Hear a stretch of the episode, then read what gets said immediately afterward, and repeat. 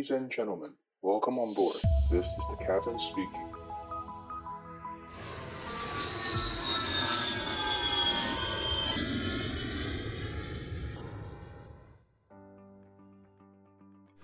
Hello，Hello，大家好，我是可乐教官。今天的录音时间是十四号，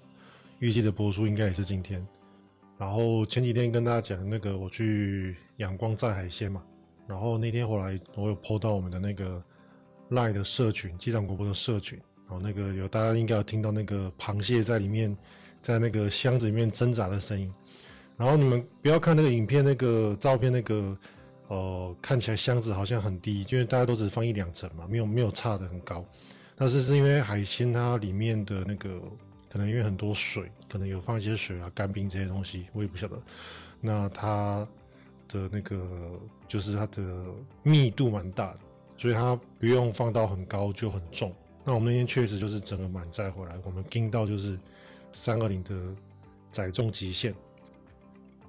那那天回来之后也是就哦、肚子好饿啊，赶快下下课下下班之后赶快跑去那个。剩下最后一家店还有开，就是那个呃韩韩韩国料理，然后就跑去吃了韩国料理。那说到这个肚子饿，不知道为什么，自从来我们公司非洲啊，永远都觉得很怕肚子饿到。可能我觉得在 LCC 的公司飞真的是永远都要找食物，永远都要肚子饿。可能下一家以后如果跳槽，想要再跳回去传统公司好了。传统公司毕竟还是。就是你虽然说是一个司机，但是至少你就是衣食无缺啦。在 LCC 就是什么都要弄，然后什么都要自己想办法，就觉得哦，开个飞机好像有点辛苦。好，那既然讲到吃的，我就想要分享一下我坐过的飞机，我吃过比较特别的飞机餐。那先说我最近吃到一个还不错，那到这个已经不是第一次了，我已经吃过两次，就是哦韩亚航。那我这一次搭韩亚航的飞机去那个美国，然后我就觉得韩亚航的他们的餐点真的是不错。哪里不错呢？比如说像呃，他们通常都会有一餐固定，就是可以吃到那个冰冰吧，就是韩式拌饭。那它的韩式拌饭，它是它不是那种石锅拌饭，它就是那种冷拌饭。因为大家知道冰冰吧有两种嘛，一种就是石锅可以吃到锅巴的，然后有一种就是冷的。那韩亚航是给你冷的。那我就觉得说，在飞机上能够吃到不是传统，就是因为我们大家知道，因为像我很常飞，我很常飞嘛，不管是自己飞或坐飞机，那那个空厨的餐我是吃到会腻，但是就是觉得说，哎、欸，冰冰吧这个东西就觉得很少见，就觉得呃会让人呃怎么讲耳目一新，哦，然后那冰冰把的话就是给你一个啊、给你一个白饭，然后。给你那个就是那些呃，就是蛮不错，就是看起来新鲜的菜嘛。然后给你韩式拌饭酱，然后让你自己去拌。然后我就觉得说，能够在飞机上能够吃到冰冰吧，就觉得还蛮特别的。这个是我想到其中一个。那另外韩亚航的他们的宵夜也很棒。我记得在之前我上一次做的时候，因为这一次没有吃，这次没有吃到，但是我在之前有一次吃到，就是他们晚上啊会会送宵夜嘛。那一次我吃到的宵夜是，呃，就是烤披萨，就是它它不是像我们认知中那种圆形披萨，它是把披萨做成长条形的，就有点像是大家不知道有没有坐过那个国泰航空来回台湾跟香港，因为国泰他们自从后来就是来回台湾、香港，他们有 cost down 嘛，因为第一个时间也短，第二个呃飞的频率也很高，那。有成本考量，所以他们现在国泰他们到后期就是台北飞香港都是发给你一个那个长条形的那个，呃，就是那种拖鞋面包哦，就是那种呃，我们去吃啊，我们去星巴克吃那个帕里尼那种拖鞋面包。那韩航它也是类似那样长条形的一个盒子，但是你打开里面就是香喷喷，然后是一个披萨。我就觉得哇，在飞机上能够吃到韩式拌饭，然后宵夜是披萨，我觉得好特别。就是跟你常见的那种很普通的飞机餐不一样。那呃，另外一个这一次比较特别体验是我我也有坐到土耳其航空，然后我做土耳其航空的话，他们的餐点就是很正常的飞机餐，就是还不错的飞机餐啊。因为飞机餐基本上也是有分好吃跟不好吃。那基本上像我们亚洲区的，比如说像长荣、华航、新航、呃，韩亚航，或者是呃，像就是这些呃服务以服务著称的这些航空公司，像中东这些公司，通常吃的都还不错。虽然说有可能是很很怎么讲呢，就是很传统的、很传统的餐点，但是至少 quality 跟它的丰盛度是不错。那通常还有一些就是服务比较差的，比如说像美国的公司，他们通常就是餐点都比较不好。那土耳其这次吃的就是不惊艳，但是我觉得有一个很棒，我很喜欢，就是他送的那些啊、过夜包，就是他整体的那些呃其他的服务还不错，比如说过夜包啊，比如说餐点的平均的呃数 quality，就是它呃整个的那种感觉，然后还有的呃味道。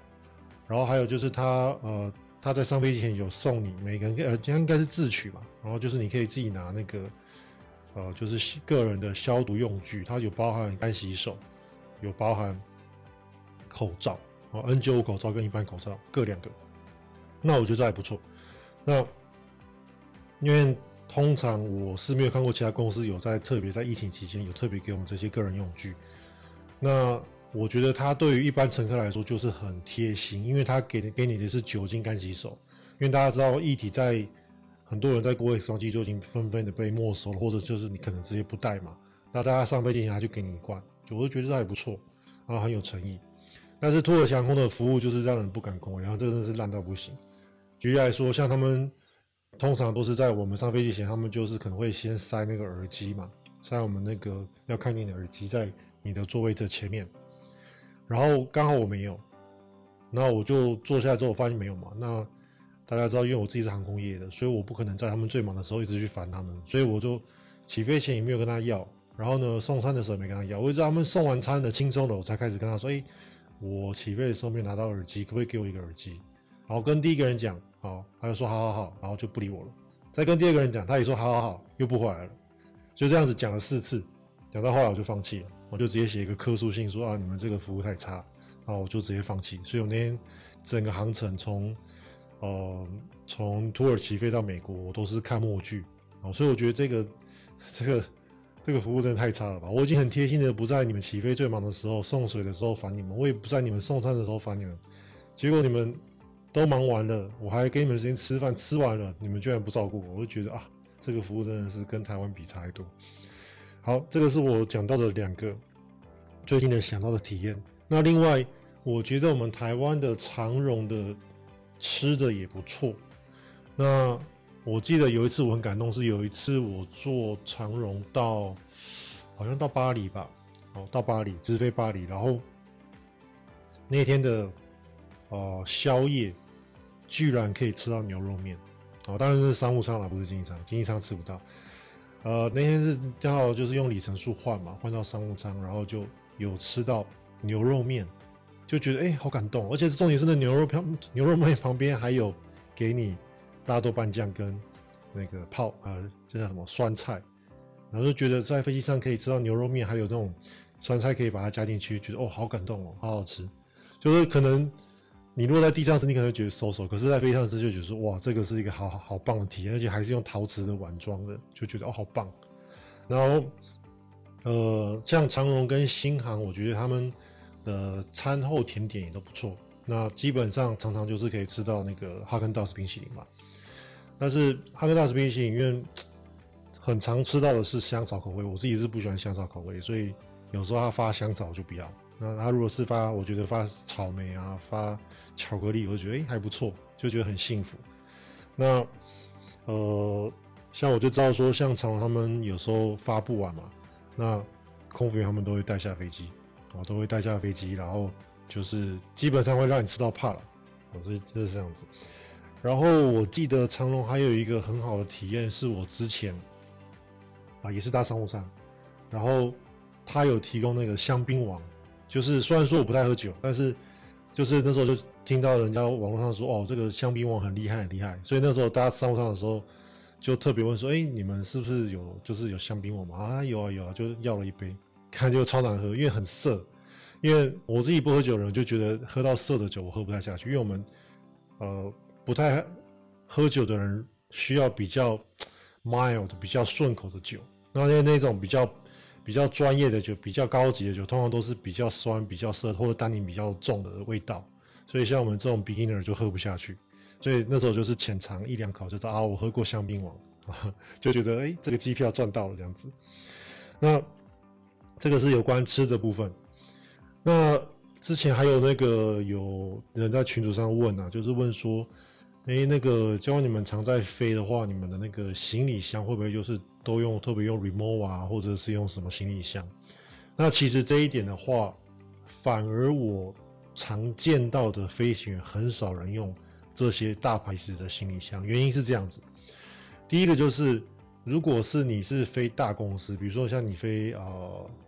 呃像长荣好了，因为像长荣他们就有就有公发的行李箱嘛，他们就是俗称的大黑小黑嘛，就是黑色行李箱。那所以如果是这种公司，你基本上如果你在呃出行的时候，一定是用公呃就是公司的行李箱。那你自己出去玩。你通常也就直接用公司行李箱，为什么？因为公司行李箱坏掉了，公司会帮你修哦，因为它是属于制服配备的一个部分。那东西坏掉，公司会帮你处理，所以你就没有必要买自己行李箱。那像我们这种小公司，或者像呃国外的公司，它像像华航，我们就没有另外发行李箱。那这个时候对我们来说，行李箱就是一个每天在碰撞的东西，它是它就是一个啊，它是一个消耗品。所以如果你去买，比如说像 Rimowa，或者你去买那些比较高级的啊品牌行李箱，那这个东西你这样每天碰碰撞来碰撞去，然后它它坏掉了，它就是你会很舍不得。所以其实以我们在每天在飞的人来说，反而很少买到像比如说 Rimo 呃 remova 的那种铝制的行李箱啊，因为像 Rimowa 铝铝制行李箱，它如果托运啊，它常常就是撞到，比如说它如果撞到很很深，会容易有破。就是会凹陷，可能甚至会有破掉，所以其实说实在不是很好用。加上铝制的行李箱，它的那个总重会比呃塑胶的，就是呃那种 PC 材质来的重。那对于我们现在航空业来说，现在抓这个重量是越抓越越越越紧嘛，所以你为了漂亮，然后你去多了那几公斤，其实有时候很不方便。那所以以我们来说，就是我们找耐操的，然后呢，越轻越好。以我个人来，以我个人来说，我就是买行李箱，我就是看总重量，只要这个行李箱的重量很轻，对我来说就是好行李箱。那所以像我自己如果出国我在用啊，我可能就是买那个，呃，叫做 American Tourist，它是哪一家的副牌？它是它是哎 Rimowa 的另外一家叫什么？是哦 Samsonite 它是呃 Samsonite 的副牌嘛，所以我自己就买呃我自己是也有 Samsonite 行李箱，然后我也有用 American Tourist。我觉得 American Tourist 它的行李箱就是因为第一个它的像它的轮子啊，像它的拉杆跟 Samsonite 根本就是一样的东西，因为你仔细去看 Samsonite 跟 American Tourist 它的轮子是一模一样的，然后基本上零件都共用，然后材质当然也不可能不可能不共用嘛，所以材质是一样的那。它的副牌哎便宜那么多，我就觉得哎这个很很划算，所以我自己如果我自己出国的话，我很常是用 American Tourist，因为它很轻，它的材质很轻。然后我喜欢用拉链的，像 Rimowa 是那种呃铰链，就是它像 Rimowa 那种铝的，它是那种呃盖子，然后它是用两个铰链把它盖起来。然后就我就发现这 Rimowa 有个大的问题就是，比如说你东西盖起来了。然后你可能比如说衣服啊，或者你的 USB 的充电线卡在两就是盖子跟箱体中间，然后你就硬把它那个铰链把它关起来。那通常它那个铝制的边边很很很利嘛，然后你就发现你的衣服破掉，或者你的那个线断掉。所以我已经发生过不止一次，我就觉得看好难用哦，Rimowa 超难用。虽然我说我自己有，可是我觉得后来就很少用，变成是放在家里面当装饰品啊，你还会显很定得这样子。好那呃，那对我们飞行来说，我我们就是常用常买，就是哎，就是行李箱就是呃黑色的啊、因为黑色的就比较低调嘛，然后也比较能够哦、配合到公司的要求，因为公司通常都规定说要黑色行李箱，所以你就看到很多组员就是会拿黑色行李箱，然后不一定是呃有牌子的。那另外我自己是上班的时候，我都是用帆布行李箱，因为我就觉得帆布行李箱。就比较 match 就是一般人对于飞行组员的那种 image。那我自己还是有一点这个，还是有这种最低要求啦，所以我还是会不会拿那种随便形象，就是拿这种啊帆布形象来上班这样子。OK，这个是呃行李箱的部分。那另外有呃有那个呃有网友在那个群组里面问说，请教官介绍通用航空在世界各国的发展介绍，还有哪些偏远地区的飞行工作，例如从呃丛林飞行员这些很有趣。好，那我觉得这个是这样子，就是呃，以通用航空的的工作来说，基本上呃一般人很少去，很难去。怎么讲？因为我们之前讲过嘛，我们若是去咨询机师，然后你只有两百小时、两百五十小时的这个飞行时数，通常这种通用航空的工作不太会雇佣你。具体来说。像离我们最近的是印尼，印尼有一家公司叫呃苏呃 Susi Air，它的拼音是 S U S I。那 Susi Air 它有上那个好像是 Discovery 节目，它那个节目叫 The Worst 呃 The Worst Place to be a Pilot，就是最糟糕的，就是成为飞行员最糟糕的地方还是什么总犯啊？就是 The Worst Place to be a Pilot。那 Susi Air 它就是呃，它的发发源就是它也是载海鲜啊，跟我们公司一样载海鲜。那它就是呃用 Cessna 二零八那种叫大篷车，它就是用这种呃单引擎的 Turbo Engine 的飞机，然后呢跳岛，就是在各个小岛里面飞行，然后载载客人，然后载海鲜，然后载物资，然后发展到就是还蛮有规模的一家通用航空的呃飞呃航空公司。那他通常像他们在招，呃，通用航空的飞行员，就通常都要五百小时以上。之前还有一阵子，他们不叫不缺人，他们因为很多人去他们公司嘛，那他可能就拉到七百五十小时。所以你要有飞到七百五百小时到七百五十小时的飞行员，才有办法去那边上班。那以一般你在呃飞行学校刚毕业的菜鸟来说，你就只有两百到两百五，你就差有点多哦。所以这个东西是会。呃，你会没那么容易去能够做到这样的呃工作。那呃方法就是像我之前跟那个鮪鱼教官讨论，就是呃你在学飞的那个机场，通常是你最容易找到工作的地方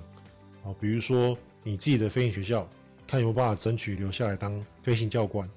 那你就可以去那一家同一家学校，或者是隔壁的。因为如果你们那个学校它不呃不能训练。飞行教官的呃飞行教练执照，那你就可能去同一个机场的旁边去拿飞行教练，然后呢回来自己的学校任教当飞行教练，然后你就先凑到五百到七百五，那这个时候你就会比较容易找到相关的工作，比如说像我刚刚讲的啊，Susi Air，或者像呃同一个国家的通用航空，那但是因为有一个问题就是哦，呃。你如果在自己学校任教比较方便的是，因为通常比如说你去学飞，可能是拿 F1 签证，那 F1 签证它是可以在校内任任教的，所以你是有这个，呃，你是有这个合法工作权。但是因为你毕业了之后啊，你要去呃当地的通航上班，那他就会要求你要有工作的资格、工作签证，但是你 F1 签证就不行嘛，所以这就比较麻烦。那所以一般来说，你没有比如说绿卡、没有身份的人是很难在国外找到工作。那可能比较容易的方法就是像我之前跟鮪鱼教官讲的，就是呃打工度假。那打工度假目前就是澳洲最久，然后澳洲它可以到两年嘛，我记得。那两年对于我们飞行员来说，它就是可以飞到一千多小时、两千小时左右的一个时间，算算算是蛮刚蛮蛮刚好的。那如果你是美国，见美国的打美国的打工度假就只能四个月，而且你可能还要去那些，呃，比如说餐厅啊、饭店啊，或者是游乐场上班，你不能够开飞机，那就会比较限制比较多。所以这个你们要再去 study 一下。那这个丛林飞行员这个啊，我就觉得有两个影片大家可以去看一下，这个 YouTube 应该都有。一个就是我刚讲的 worst 呃 The worst place to be a pilot，那另外一个就叫做呃 Flying Wild Alaska。那这个 flying wild 就是那个嘛，flying 就是飞嘛，flying wild 就是那个很很野哦，你是很怎么野生的那个野嘛，wild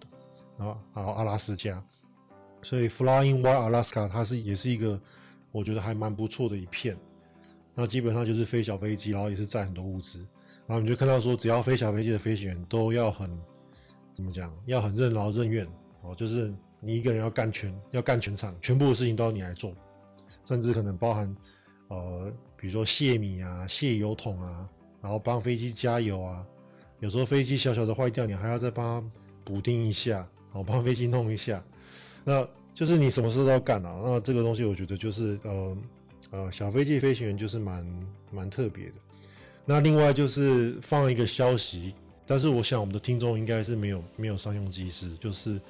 呃，再过一阵子好像德安航空台湾的德安航空会招考 CPU 机师，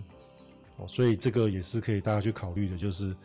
哦，如果是有执照 CPU，可以准备考德安，那德安也就是像有一有点也有点类似，呃，这一位网友问的就是他是一个呃 Bush Pilot 的工作，德安他们飞的离岛也是这样子嘛。好，另外一个呃网友问的就很直接，他就问说，请问如何嫁给机师？哦，这个师还要注英文。那我觉得第一个，你你确定这个嫁给机师是好的选择吗？因为我们飞行员其实就是宅男嘛，哦，就是大家就其实我们飞行员就是跟大家认知的，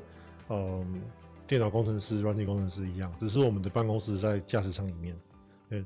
我真的不是开玩笑的，飞行员真的都很宅。哦，那呃，以飞行员来说，你要嫁给飞行员就两种方法，第一个就是这个飞行员在成为飞行员之前，你已经认识他了嘛。像我有些朋友，还有我自己的学生。他在考上培训机制之前，他就已经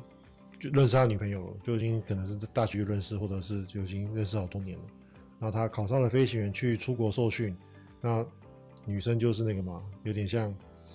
有点像去出国受训，就就像当兵嘛。好，然后女生就等他。那回国之后上线，然后就结婚，这个蛮多的。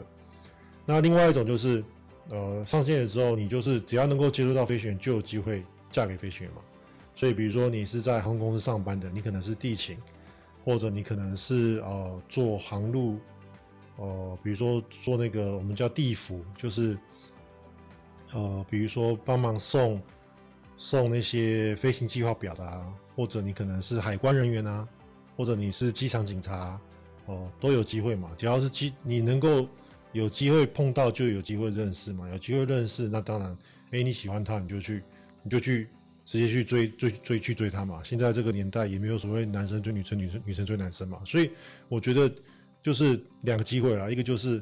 你之前就认识了，你投资他，然后呢，就像买股票一样，买好 hold 着，然后不要乱卖啊。另外一个就是，呃，如果他今天呃在工作的时候，你有机会认识他，你喜欢他就去追他，那就是这样子。好，所以呃有很多的工作都有接触到飞行员，甚至包含。加油车的司机，对不对？加油车司机也是嘛。或者你可能去卖 duty free，或者你可能是那个 lounge 的那个服务人员，这些其实都有，都有这些人都有机会嘛。所以这就看你自己的那个，呃，你自己的目标是什么。好，那这就是我今天想要分享的一些比较软性的 topic。那就下次见面了，拜拜啊！对，记得好，记得就是一样，就是你有什么问题，可以到我们的 Apple Podcast 留五星好评，然后留下你的问题。那甚至就可以直接到呃，也可以直接到我们的 Line 的那个呃叫做什么社群，然后搜寻机长广播啊，加入我们的啊 Line 的官方社群。那我有时候讲到的一些 topic，我会把照片或影片直接丢上去。好像我今天等一下就会丢那个，呃，那个什么韩式拌饭冰冰板的照片给大家看，那个真的很酷，我觉得真的好好吃哦，真的在飞机上吃到这样的餐点，我觉得是 人生一大享受。好了，那就先这样了，拜拜。